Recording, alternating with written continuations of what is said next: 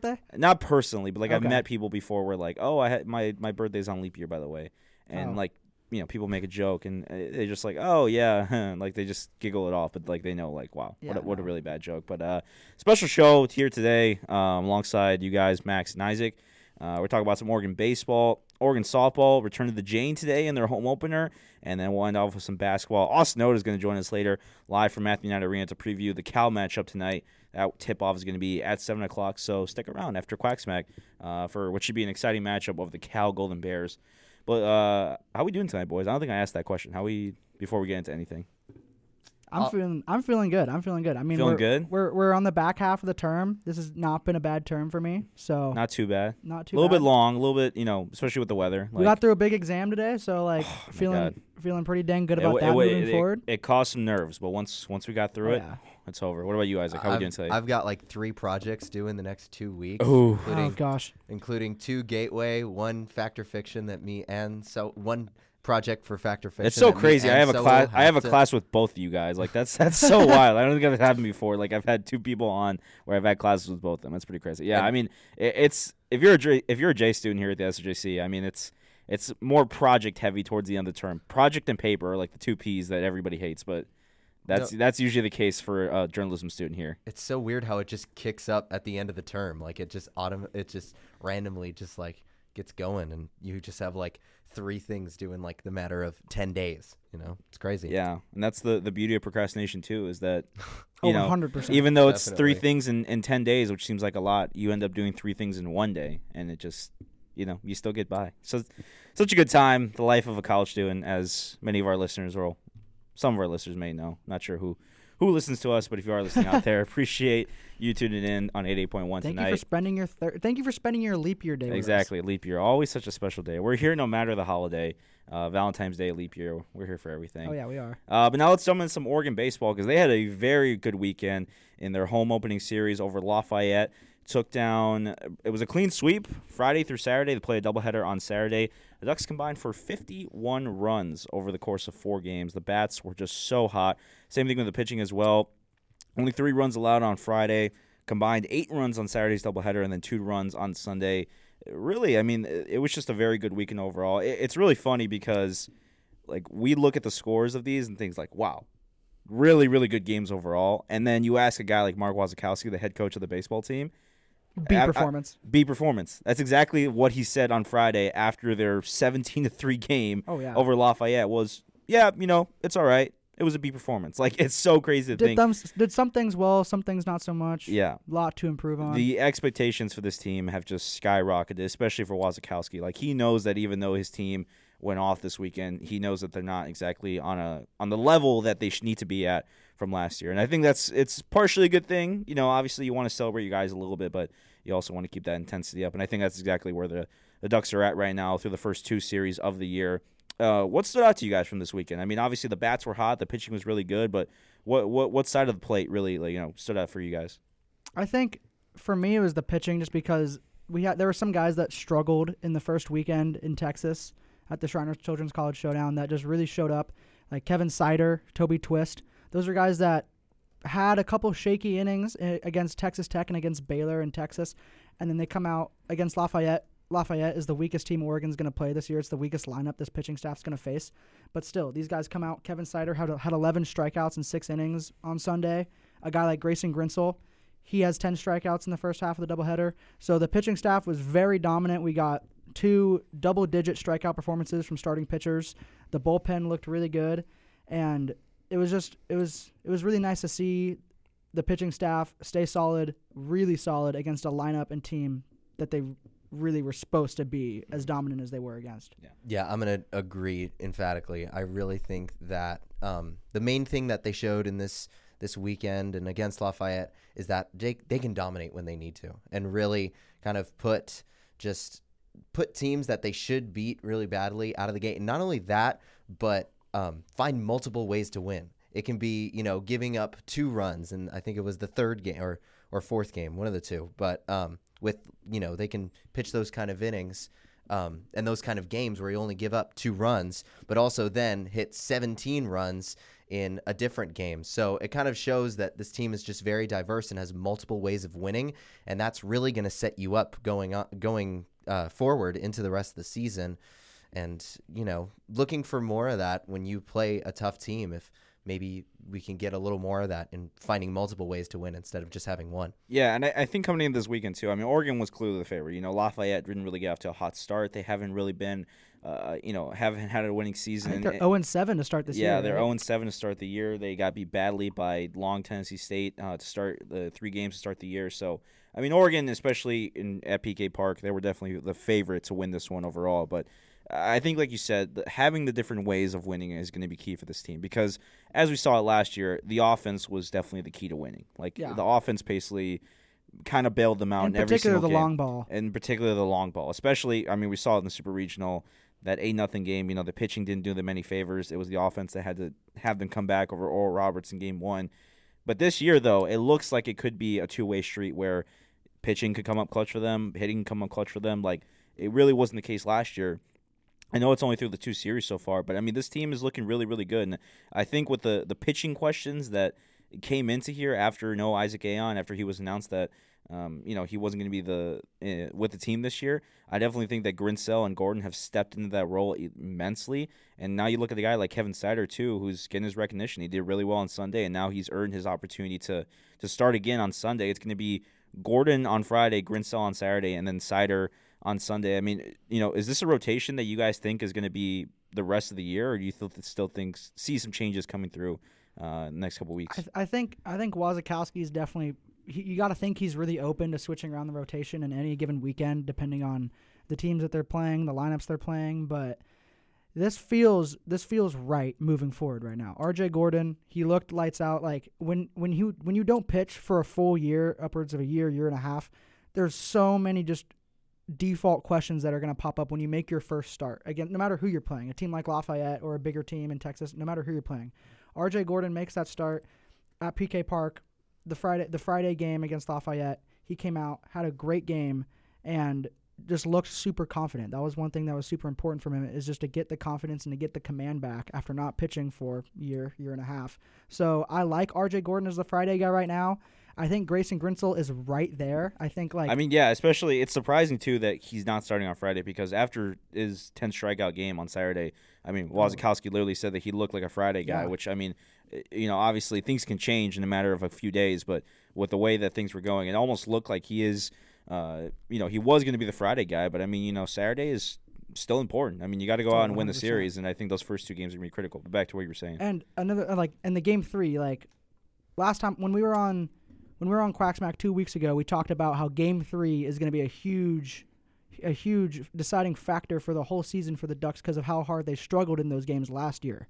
Like the Ducks could come out game one, beat a team ten to nothing, beat a team by ten runs. Come out game two, beat a team by five or ten runs. Game three, they get worked because they don't have the pitching staff and they don't have the pitching staff, pitching depth to have a good game three. But with guys like Kevin Seitter, with guys like Toby Twist, you're gonna have good arms in that bullpen and in the bottom half of that rotation that are gonna fight for that Sunday start. And I think we can expect to see a lot better game threes from this team than what we saw last year. Yeah, I, I, you actually touched on what I was going to talk about, and that was in that third game with uh, is it Featherston? Who's our Ryan the Featherston? freshman, Ryan Ryan Featherston, Featherston? who Yeah, was Yeah. the he looked really good. freshman freshman pitcher, came into that third game in those last couple innings and ended up having five strikeouts. Um, and you know, Oregon had the lead at that point, but I feel like that is such a tough spot for a freshman, and for him to come up clutch in those moments, I feel like that is such a huge and just a a great, a, honestly, a win for this Oregon team going forward because he's going to be a huge X factor um, in this pitching rotation for this Oregon team. And you said it, you know, um, Kevin Seitter was really impressed with his performance this weekend, but definitely Ryan Featherston, the freshman, going to be someone I'm looking, uh, looking and watching very closely going forward. Yeah. as you said, to kind of complement that pitching depth and that rotation. I mean, you know, f- between Grayson and Gordon right now, at least for me, I think it could be interchangeable. I, I think if you throw one of these guys out for either day, it's not going to matter who's going to start. They're going to give you kind of similar performances as we saw this past weekend.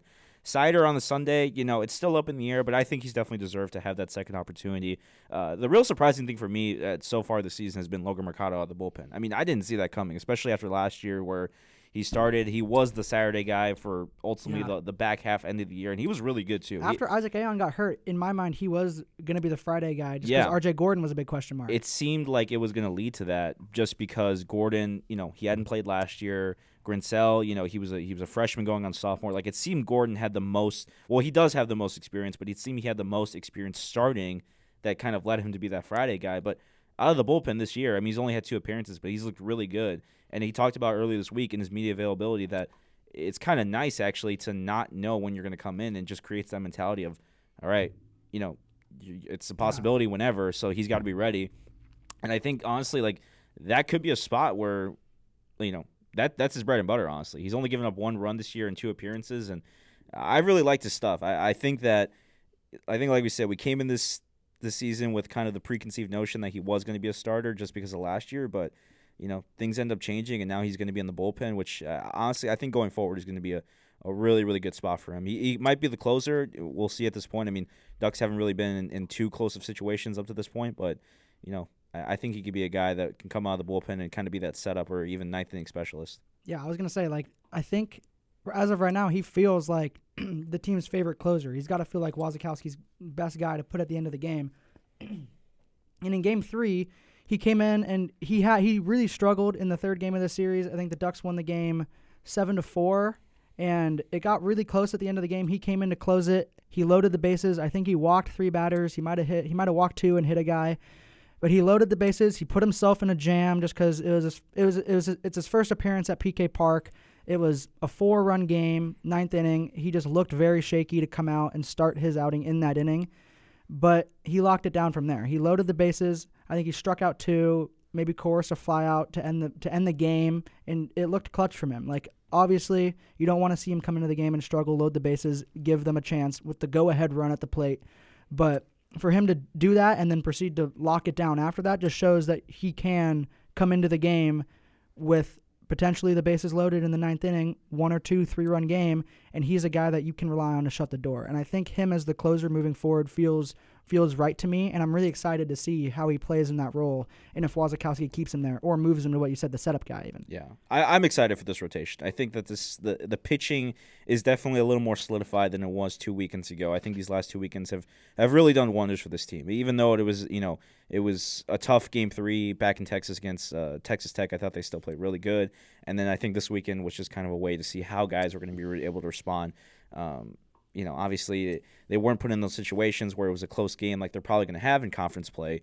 But I mean, a rep's a rep against a, a team like Lafayette, and I think those were, were really good reps. And now the Ducks turn their attention to University of California Santa Barbara. I always get mixed up with that. I say USCB. It's UCSB. UCSB, which I, I I don't know why I keep getting. No, I I, keep getting that mixed I up. totally when I was looking for the statistics for Santa Barbara earlier, I typed in USCB. There's I so totally many did. UCs in California. Like I just I I, I don't even know how many. I, I'm not gonna list those off. I'm not gonna get in this conversation. I, I had I had I had an argument with uh, Austin Oda because he's uh, from California and too many UCs. Too I just many UC schools. I just can't just can't do it right now. But the Ducks are going to be taking on UC Santa Barbara this weekend at Oh PK Park. gosh. The series got moved back to Eugene. Actually, it was originally supposed to be played in Santa Barbara, but the thing is for UC, they don't have a field, Yeah. so So pretty- pretty hard to play don't- They don't have a field at all, or their field is just really bad. their field is really bad. And I think Okay. uh, I think they're in the transition from what I've heard. They're in kind of that period of where they're trying to get a field, but the Uh-huh. one that they play on is is not exactly well maintained. And also too, it just rained a lot in California, which is not ideal. So they have like a regular regular grass field, and you know obviously Oregon with the turf, it's easily Right. it's easily playable. So uh, you know it's good for the Ducks. They don't have to travel, but for them, UC Santa Barbara still you know it's not a, a, bad team. I think this is definitely a oh, step up from Lafayette from last weekend. huge. The Gauchos, they haven't really had a good season so far up to this point, three and four coming into the Oregon series. Last year, though, they swept Oregon at PK Oh Park. gosh. It was just not a good showing for the Ducks in the second series of last season. It really wasn't close in all three games. Maybe the last game they lost four to one, but they lost six to two in the first game and then ten to nothing in the second game. So UC Santa Barbara, I mean, they've had Oregon's number since last year, and this is a team that you really don't want to mess with. But what, what do you guys think about this weekend? Isaac, we'll start with you. Um, you said it. You know, uh, big honestly, in the last, I, I looked this up and did a little bit of research. In the last five uh, games at PK Park, where the Gauchos have come here to Eugene, played here, um, the Gauchos have won five straight. So kind of had that recent success of winning here in Eugene. So not sure if the home advantage is playing into Oregon's favor or the, the Ducks' favor here, but um, with that stat, but maybe it will. We'll have to see. Um, I think that one thing to note was last season when these two teams played, um, UCSB had one of their best performances of the season against Oregon, and it was like a dominating, like twenty to three, 20 to three win. Um, it was one of their best games as a team, and the Gauchos are coming off of a really tough loss against uh, Pep. It was Pepperdine, Yep. and oh yeah. they gave up what was it six runs in the bottom of the ninth and ended up yeah they were at pepperdine and so i think that this team is going to be really hungry coming into pk park and this could be one that sneaks up on the ducks that you know you're feeling really good about that win again those four straight wins against lafayette and kind of cruising in playing tho- those teams and winning all four of those games in the fashion in the in the dominant way that you did and it's just this one could sneak up on the Ducks if they don't take this opponent seriously in the Gauchos. Yeah. Santa Barbara's ranked coming into this game. I think they're 24th in the country. Mm-hmm. And this is exactly the story here is like, it's so funny because this is exactly what happened last year. Like, the Ducks were scheduled to play Santa Barbara in a three game series. It's happened a lot, really, for Santa Barbara. Like Right. they really haven't been able to play, especially in the beginning of the season. They haven't been able to play on their home Like so last much. year, it was like a monsoon or something. There was some crazy rainstorm going on in Santa Barbara, so it got moved up here. Now it's the field conditions, obviously. But last year, Oregon was number 20 in the country. They were number 20th in the country in the rankings in like the D1 base. There's so many baseball rankings. So I think it was D1 baseball had them ranked number 20th in the country going into that series last year. They got swept. It put them outside the rankings. Now the rules have kind of flipped. Santa Barbara's coming into this series ranked number 24th in the country. Obviously, they've struggled to start the year, but Oregon just outside the rankings. I feel like they're kind of working their way up there. They're six and one. Lafayette, like obviously series that they had to sweep, didn't really probably move them up anywhere in the eye test when it comes to getting them ranked. But this is a huge series. If if Oregon sweeps this series, you got to think that maybe they'll get maybe number 25 in the country, maybe number 24, or at least close to that going into conference play. So this is going to be a huge series for the Ducks just because they have their first look at a ranked opponent this year, and it's in Eugene. They're going to play a really, really good pitching staff. Mike Gutierrez, Tyler Bremner, Reed Mooring, Matt Ager. These are all guys that came into PK Park last year and torched the Ducks, especially Mike Gutierrez. Like I, I, you got to imagine that he's going to be the Friday starter for this team, and he looked really good against the Ducks last year. I think.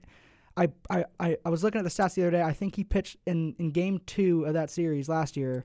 Mike Gutierrez got six or seven innings deep. He had upwards of 12 or 13 strikeouts, like two or three hits, one run. Or no, it was a shutout. He pitched a shutout through six or seven innings. He looked really, really good. So it's the same guys in the pitching staff that the Ducks are going to face this year that they faced last year. And this is just a huge opportunity for this team moving forward to get a ranked, a series win against a ranked team. Number 24 in the country.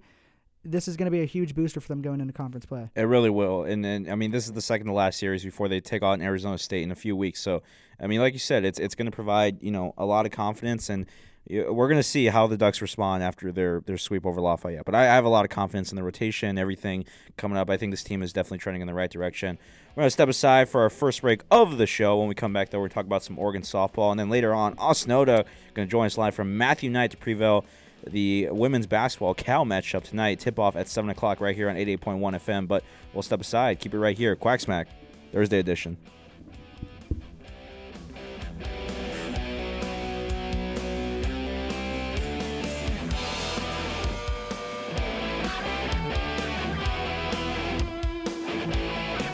KWVA. KWVA. KWVA.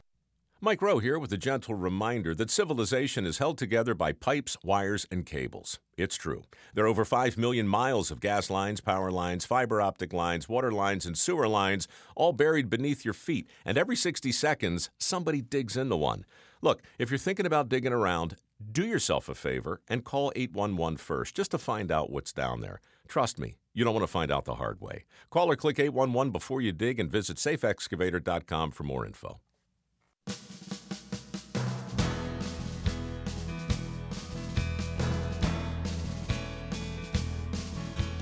United Help Ukraine is a Maryland based nonprofit that offers humanitarian aid and medical support to Ukrainian soldiers and their families. United Help Ukraine organizes demonstrations in Washington, D.C., advocating for Ukrainian independence and protesting unlawful action taken by Russia. More information about their work can be found at unitedhelpukraine.org. For over 50 years, Help Heal Veterans has utilized recycled materials to create, manufacture, and distribute art therapy kits that help vets deal with pain management, PTSD, anxiety, depression, and many other challenges. Our kits help veterans find sustainable wellness in their lives. We are proud to help those who served our country. Our mission is to help our veterans. To learn more, go to healvets.org. That's healvets.org. Sponsored by Help Heal Veterans. Hey there, this is Ryan Roulard, former KWVA sports director, class of 2016, and you're listening to Eugene's best sports station, KWVA Eugene 88.1 FM.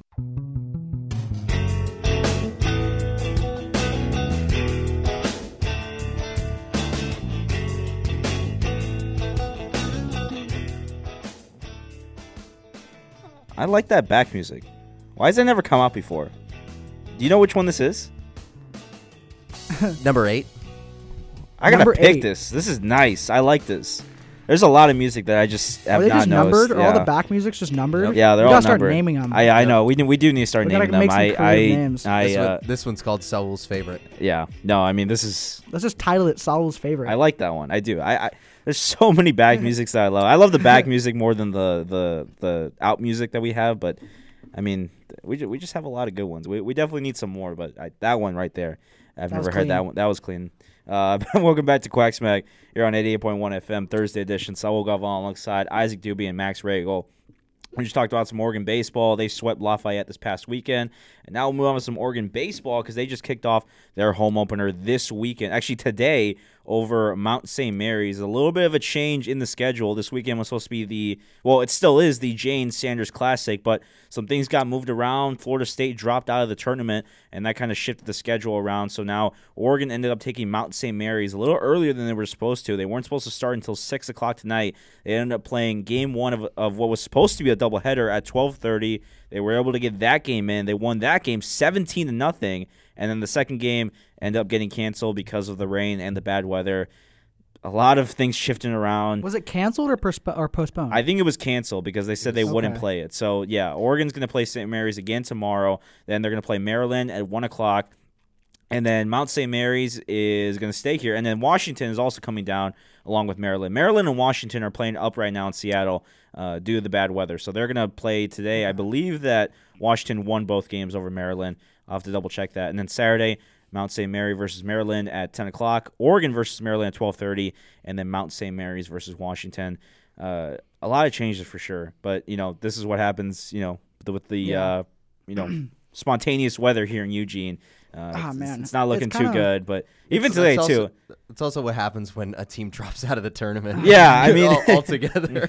I know why is this classic kind of kind of falling apart right in front of our eyes? The the the the weather is torching it now. Florida State dropped out. Like Yeah, it's kind of gone downhill. I I mean even today too. Like it, the game was halted twice due to a rain delay. I mean it wasn't Oh, more than I think like 15 minutes, but still, I mean a, a a pass. I mean it's just you know it's it's really really tough, but.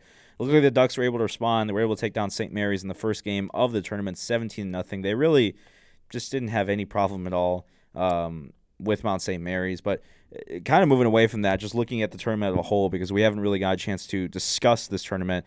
Uh, no Florida State, you know, it, it, they were going to be probably the toughest team that Yeah. Oregon was going to face up to this point. You know, they've had some tough games against Clemson, against Baylor, against Nebraska. Like they've played a lot of top ranked teams, but this was definitely going to be their toughest challenge.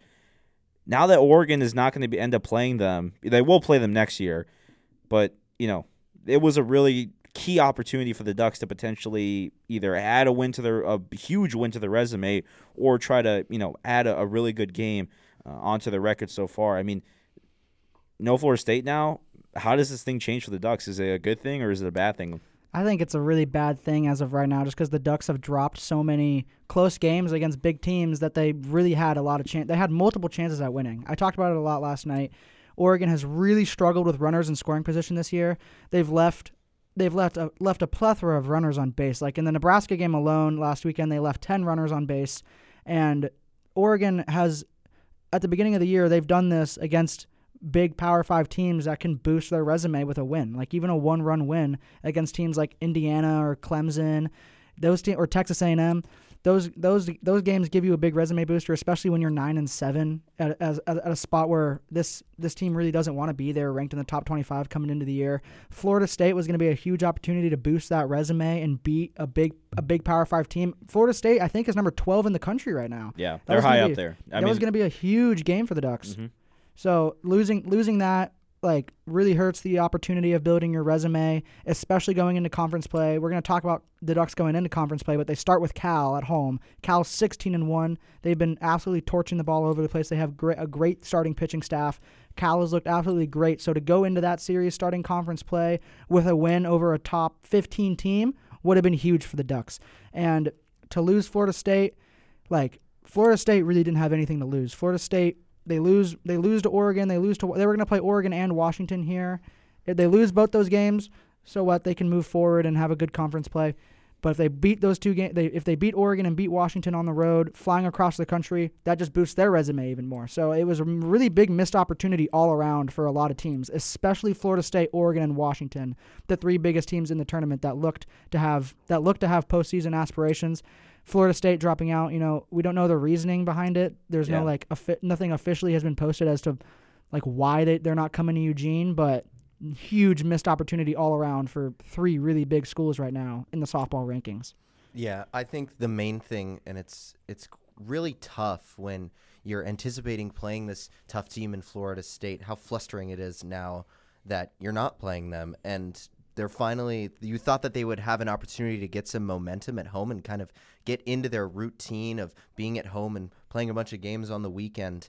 And then playing a really tough team in Florida State later on, and that ends up not happening. And um, you know, luckily they're still playing well. They beat, I mean, they beat St. Mary's and dominated St. Mary's as they should uh, today. So uh, it's, I completely agree. It's it's just a tough, uh, tough way to kind of see this tournament kind of fall apart, but not completely. I mean, Not completely. still- Not they still- completely. I mean, they're they're still couple- making it work. Shout out too to the, um, you know, the staff at Quack Video and, and everybody else working for the Oregon Communications Department that they've been able to work around this tournament because it, it it's tough. Like bringing in all these teams, even though one dropped. I mean, switching everything around. It's it's a tough job. Gotta give them Oh, a lot yeah. of props. On the fly too, like Yeah. they've been killing it. Yeah and I mean, one thing is, I was thinking about like what what would happen and how would it work if UW and UO played like Yeah. in in the tournament and it could have been some sort of adjustment that they made but since they canceled it like what like 2 days ago that would have been really tough to kind of come up with that adjustment on the fly Yeah, I mean it's it's a tough situation, and I think there's good and bad out of Florida State dropping out. Looking at this from the UO perspective, obviously you would have loved to see Washington and Florida Oh, State play. Like that was going to be the biggest game of the weekend for Yeah. sure. I mean, that mm-hmm. was two of the top teams in the country. Like everyone was going to be coming in to watch that game. But also, I mean, Oregon and Florida State's a really good matchup as well.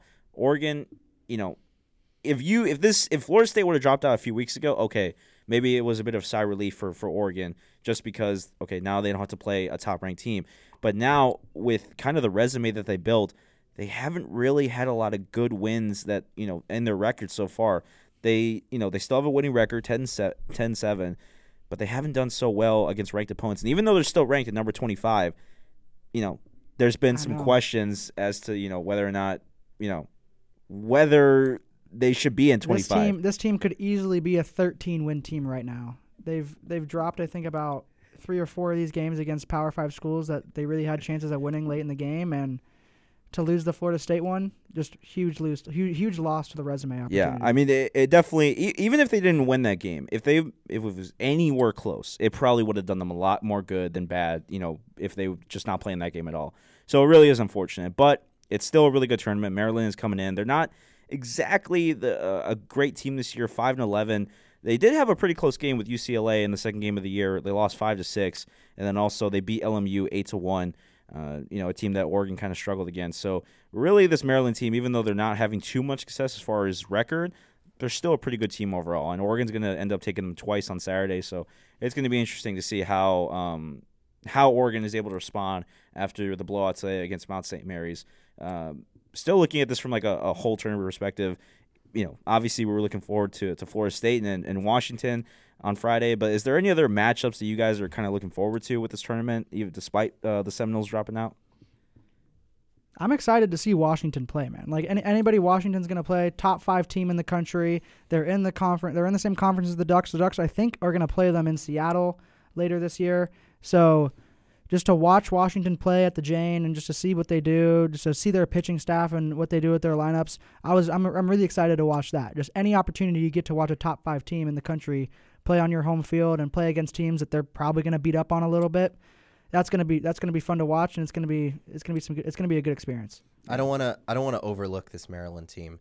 They're a little Yeah, bit they're a little don't. bit they're a little bit sneaky underrated, Mhm. especially since you know they had that game. They had two games against Washington, and one they lost eight to nothing in five innings, and in the second one they actually in the back to back doubleheader came right back and ended up losing by only two runs in an eight to six loss. So mm-hmm. I think that you know they could there might be an oppor- a possibility for them to kind of fight in that game against Oregon and- and against the Ducks. So they're not really a team to overlook. They they could get sneaky and either put up a good fight against Oregon, or um, because they obviously did against one of the top five teams in the nation. Yeah, the Maryland matchups is definitely going to be probably the next two like bigger matchups of this tournament that Oregon was going to go through. I mean, we saw it against Mount St. Mary's that they just didn't have any problem with them, and I don't see them. I mean, it was unfortunate that the second game got canceled, but they're going to play them again tomorrow to start off uh, the Friday, and then they're going to move on to Maryland later on the afternoon. So I don't really see them having a problem with Mount St. Mary's, but like you said, Isaac, I mean, even though Maryland doesn't have exactly a good record, they're still a pretty sneaky team, and you know, if they can, you know, when they want to compete, they'll compete and they'll make it close um, with any team that, you know, is willing to put up a fight. So I'm really excited for that Maryland matchup. And kind of looking ahead to conference because this is going to be the last uh, non conference tournament that the Ducks end up playing at. Really, just looking at these past three weekends and everything that you've seen so far, do you guys think that this team is ready for conference play just based off, you know, the close games they've had with top ranked teams, kind of the the games they've had with non ranked teams? Like, wh- where do you guys think this team is heading into conference play? I think I think their record I think they're a lot better than what their record shows. They're 9 and 7 over 500, but this team has aspirations to be a lot better than that. And they've gotten really unlucky with runners in scoring position. They've gotten really unlucky in the games that they've played against good Power 5 teams and I think that that luck's going to turn, and I think we're going to see a lot better than nine and seven moving forward to start conference play. They get Cal at the Jane to start conference play. Cal sixteen and one. They've been really hot throughout the. They've been really hot throughout the Pac-12 to start this year, and they're they're number three in the Pac-12 in runs scored. They've scored 110 runs over their 17 games. So if they can if they can sweep this weekend, continue to beat St. Mary's the way they are, and if they can beat Maryland like like if they can substantially beat Maryland, that's going to boost their resume too because Maryland, like we've said, is a sneaky team. And if they can do that and then go into conference play strong and beat California at home at the Jane, the Ducks are going to be on on track to continue a good season and kind of shift the narrative that they have right now of oh this team can't really hit with runners in scoring position to start the year. This team doesn't capitalize at the end of the game when it's a close one and they have runners in scoring position to tie the game or take the lead. Uh-huh. And I think that's a big. I think that's the luck factor right now. I think the Ducks have gotten really unlucky, especially on the base paths, and I just I believe that's going to switch. I think it's going to switch this weekend. I think we're going to continue to see performances from the Ducks like we saw today, and I think they're going to go into conference play hot, and they're going to win the series against California at home to start the se- to start conference play.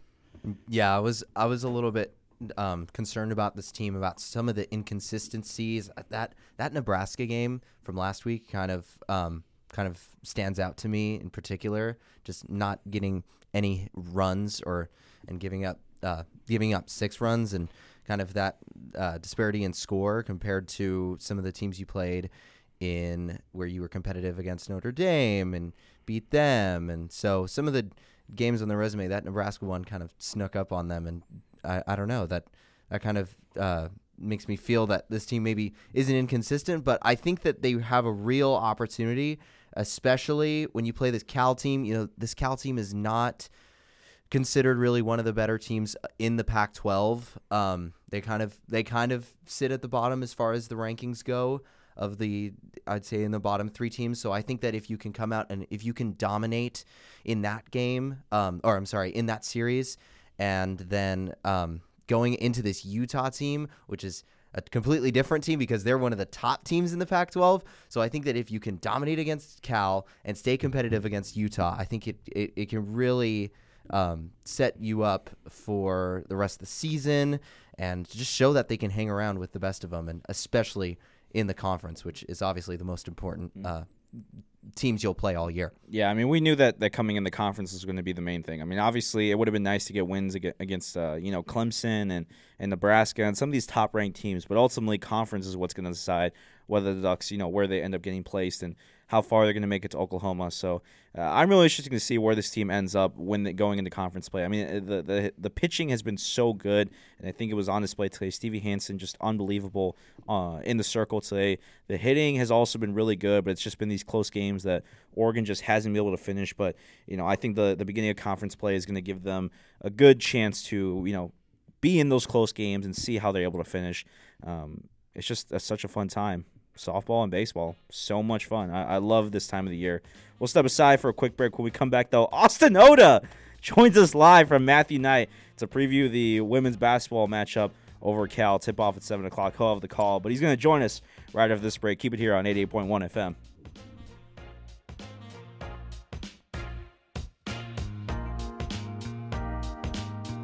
KWVA. KWVA. KWVA. Hey, it's Mike Rowe, and I've got gas. Natural gas, that is. It comes to me through a series of pipes buried in the ground. Pipes that all too often get damaged by people who dig before calling 811. This causes real problems for millions of Americans like me who rely on natural gas to heat their homes and cook their food, but it's even worse for the people who hit the gas lines. Well, here's the good news you don't have to be one of those people. Just call or click 811 before you dig and visit safeexcavator.com for more info. Would your business survive a disaster? Nearly two thirds of businesses aren't prepared for an emergency, and 40% of businesses that experience a disaster never recover. Make an emergency plan now before it's too late.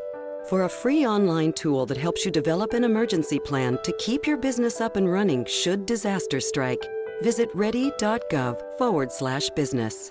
Brought to you by the Federal Emergency Management Agency, the American Red Cross, and the Ad Council. Students, when I call the reason for your absences throughout the years, please exit the auditorium without your high school diploma.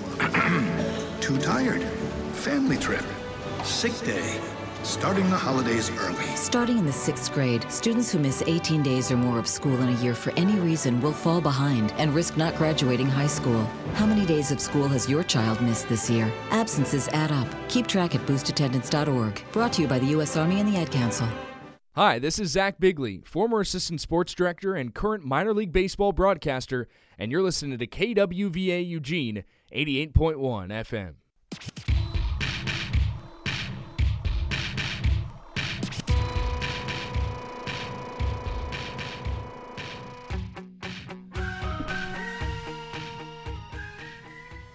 Another great song, comeback song. Where are you finding these, Isaac? I really think you have a backlog. Isaac's on of fire. songs I'm that- pulling them all out. I'm pulling them I all really out. feel I'm like you just have a, a, a playlist back there um, of songs, but you know, I don't know. We're gonna have to have a conversation later about where you find those.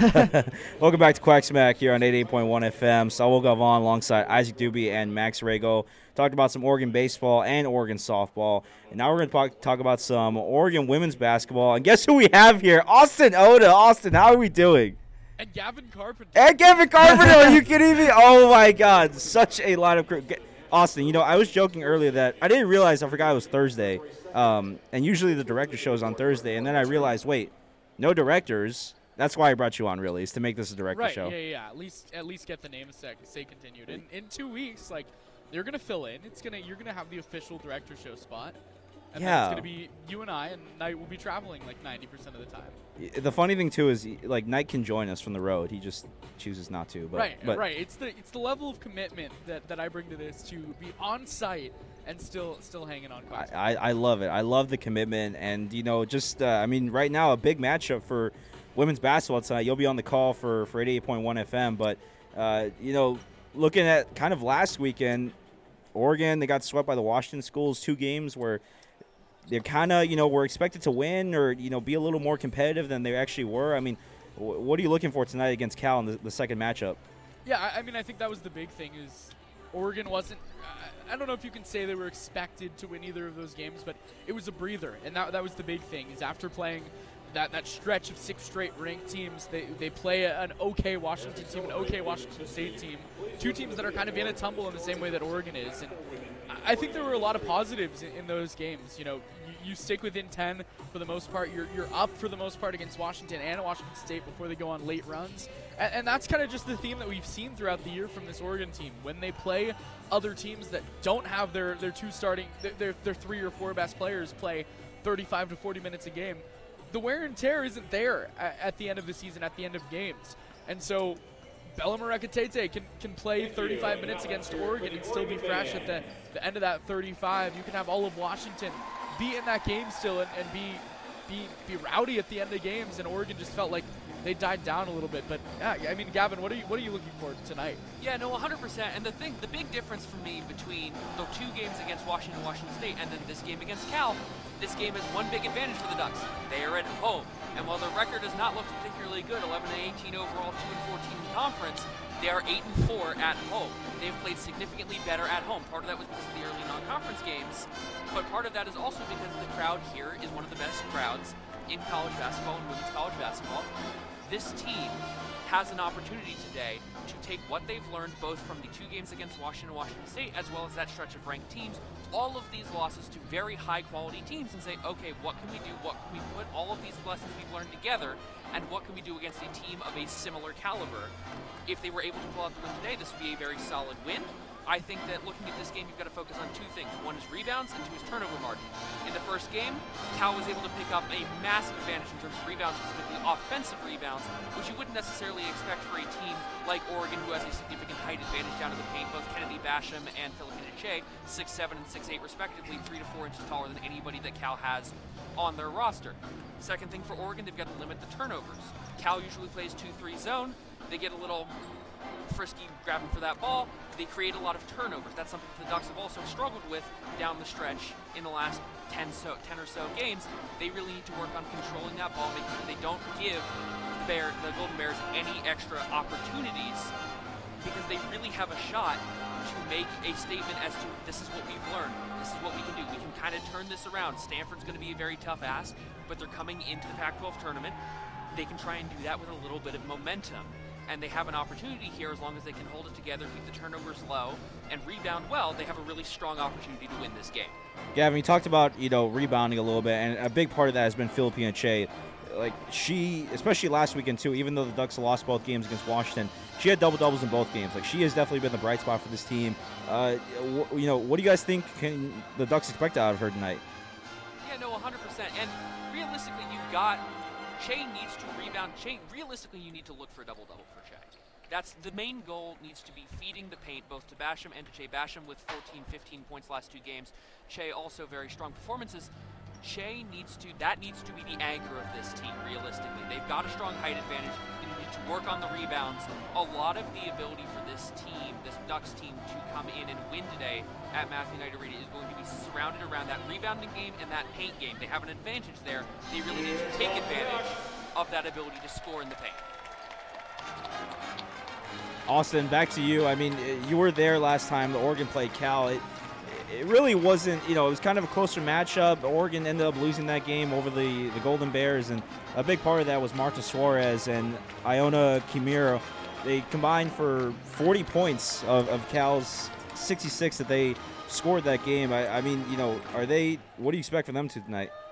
Yeah, Marta Suarez is Mar- Marta Suarez and Ioana Krimili, both of them are, are, really, really talented players, and, and they do it in, in, all facets of the game. They, they, go with the high pick and roll a lot. Suarez is someone who is a monster on the rebounding end. Uh, the numbers don't show, but she did really well against Oregon The other player that really played well against the Ducks last time, Michelle Onyiah, who came off the bench uh, the last time the Ducks played, but was really good in that aspect. A rebounding monster. She was great last time. The offensive rebounds were huge for Cal. And that's really that was that was really di- the difference. Krimili shot a lot. They weren't great shots. They weren't the most efficient shots, but when you're as good uh, of, as a basketball player as these Division One basketball players are, you take shots, you're going to hit some of them. That's been the big discrepancy for the Ducks all year. That for most of the games, the other team is shooting more shots. They got about 50 extra possessions based on turnovers, uh, based on offensive rebounds. The last time these two teams played, we forget Oregon was up after three quarters. Oregon was c- cemented in the game through three quarters of basketball. Grace VanSlooten gets hit, has to miss a, g- a good part of the fourth, and that's kind of where they, they ended up falling against Cal. But Ioana Krimili and Marta Suarez, both really big options for this Cal team.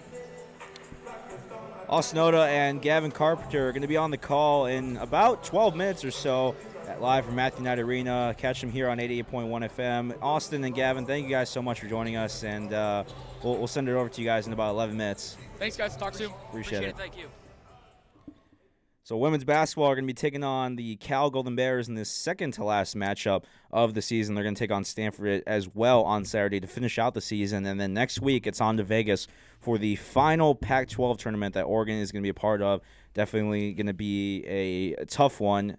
Oregon probably going to be playing on that first day. Well, they will be playing on that first day in one of those earlier matches.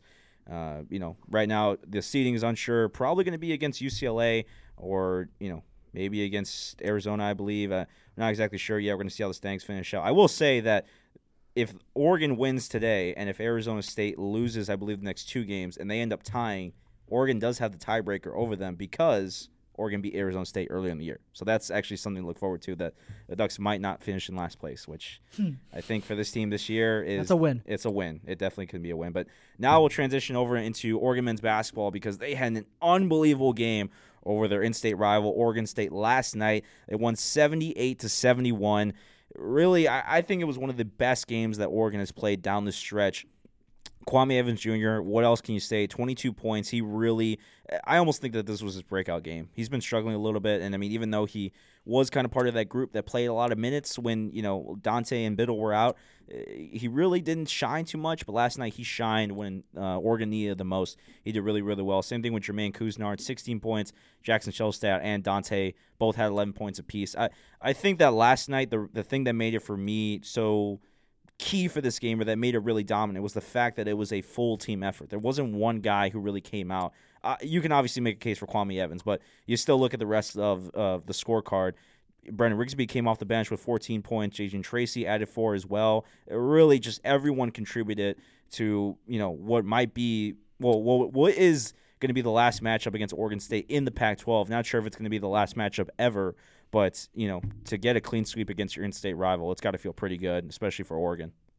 I mean, I think, I think a huge, I think something that I saw from the Ducks in this game that gave me a lot of hope going into the Pac-12 tournament because obviously the Ducks, they're they're kind of starting to fall outside that bubble of an at-large bid, but they're right there in the top four of the Pac 12 that will give them a bye in the first round of the Pac 12 tournament and give them a better shot at winning the Pac 12 tournament and getting that automatic bid to the NCAA tournament. So in this game, a big thing for me was the the in-game adjustments the Ducks made defensively. Jordan Pope, he came out and was absolutely on fire. I, I believe he had 15 points, 17 points at halftime.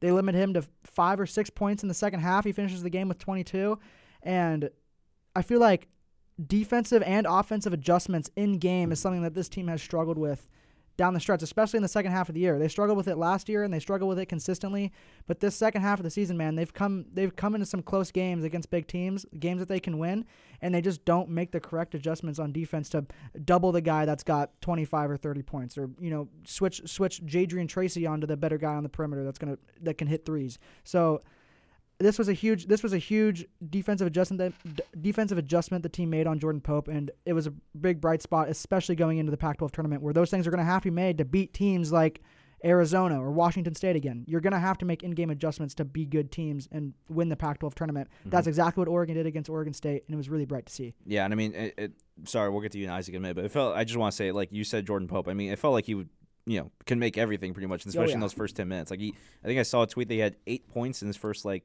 few shots. I don't think I think he made his first like seven or eight. Seven I don't, or I don't eight think he shots. missed in the first half. I Yeah. think he missed his first shot with like ten minutes left to go in the second half. Yeah, I mean he was definitely on, and I think that's something too that Oregon really has gotten unlucky with. Is they've had these stretch of games where they've lost them, but really it was because they've had that one star player. Or the, they faced Yeah. that opponent where they've had that star player just completely go off. But luckily they were able to handle themselves and still come out with a victory, even though Jordan Pope went off. I yeah, think- that's exactly what happened when they played Arizona Yeah. the last time. And Caleb Love kind of came on.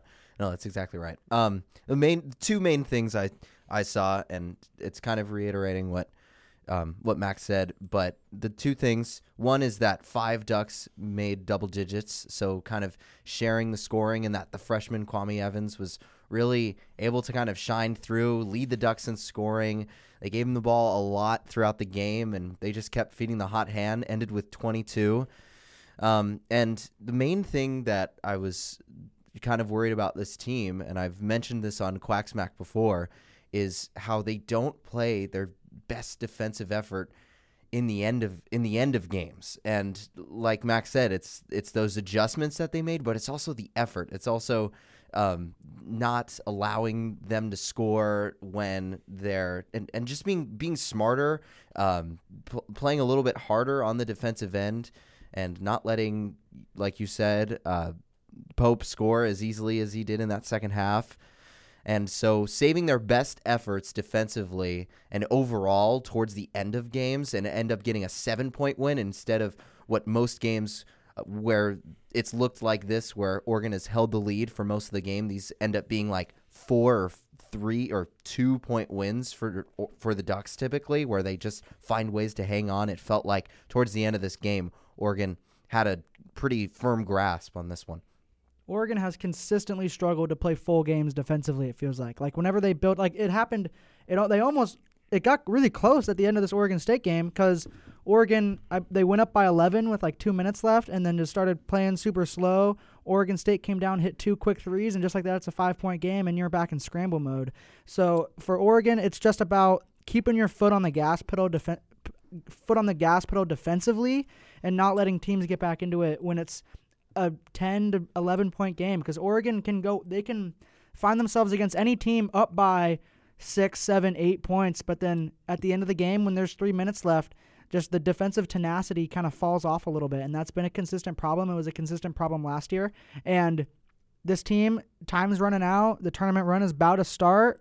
If you want a shot at the NCAA tournament, that defensive tenacity has to be 40 minutes. Yeah, I mean, and you mentioned the NCAA tournament. I mean, right now the Ducks they're in third place in the Pac-12 standings, and uh, you know, from what I've read, they're they're still in the conversation. I, I think that the resume, especially after last night's huge win over Oregon State, it helped them out. It was definitely a must-win.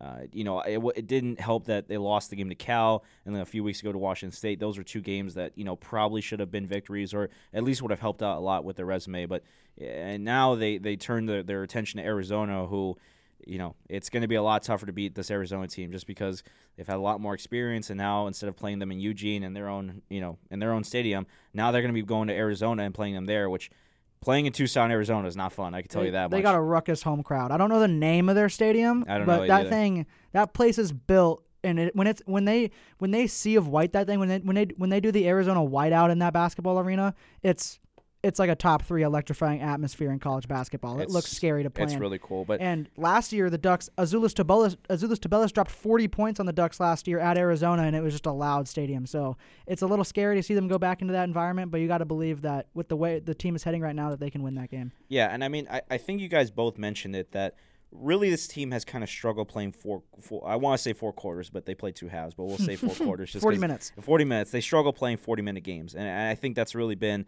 kind of the thing that that's been the reason that they've lost some of these games that they should have won against Washington State and against Cal is that eh, they just kind of lose their footing a little bit, either, you know, beginning of the second half, end of the first half. Like they just don't really come out with that same intensity in both halves and it's it's hard too because they don't have the depth that they used to have. Obviously, with no Nate Bittle and now you know no Keeshawn Barthelemy, they don't have that those bench guys. So it really is going to take a lot out of their bench coming down the stretch. But it's going to be up to the starters to see you know how how they can set the pace from the early going because obviously you don't want to play Dante 40 minutes, you don't want to play Kwame 40 minutes, you don't want to play Shelstad 40 minutes. Like you want to make sure that those guys get really good minutes when they're in because they're not going to be able to play the whole game. So that way, if you do have to turn to your bench at some point, they're up by a good amount and they're able to set the tempo. They know what the pace is like, and they'll be able to, you know, ultimately just keep that same intensity the entire game. I think that's going to be really key. It, it's three key matchups now. I think Arizona is going to be the biggest one, but you know, Colorado, they lost them earlier in the year. Same thing with Utah.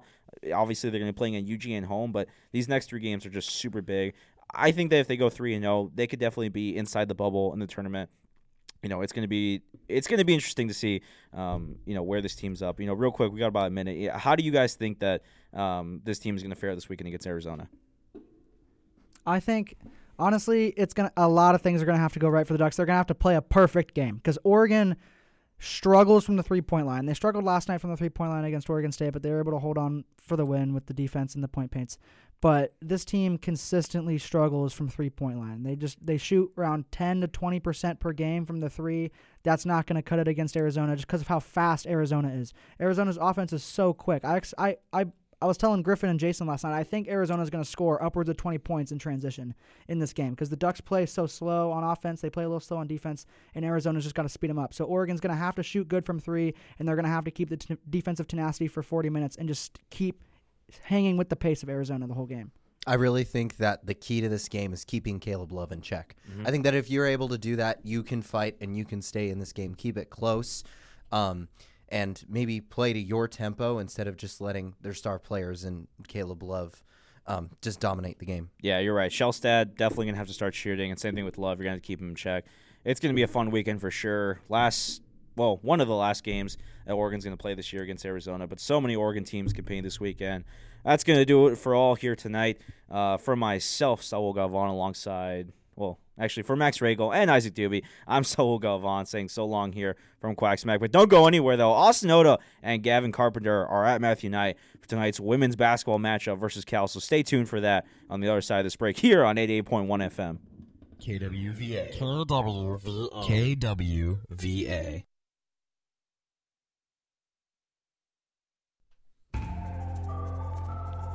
Like what you're listening to? Want to be a part of the flagship station of numerous Oregon sports, interview Duck athletes, and have a hand in the media scrum? Then look no further than the very station you're listening to, KWVA 88.1 FM. Email sports at kwvaradio.org, DM our Instagram at KWVA Sports, or head down to the station itself next to Bartolotti's located on the bottom floor of the EMU to find out more. Oregon women's basketball will face off against Cal and Stanford in the final weekend of Pac 12 regular season play. With three, screen to her right, steps back with one, fadeaway jumper, good! Chance Gray makes magic happen. It's the triple. The Ducks look to bounce back from a difficult weekend and end the season strong. Chance Gray, Phillipina Kyei, and Grace VanSlooten will try and help catapult this team heading into the Pac 12 tournament. Crosses left, steps back, drives inside, right hand layup, off glass and in. Gets it over to Chamberlain, right wing. She'll take a triple and connect. Rua Chamberlain. Now let's bring it to Matthew Knight Arena with Austin Oda on the call. Well, facing off one last time in the regular season. Both of them moving to new places next year. It's the Oregon Ducks, it's the California Golden Bears. One last time inside Matthew Knight Arena. These two teams have a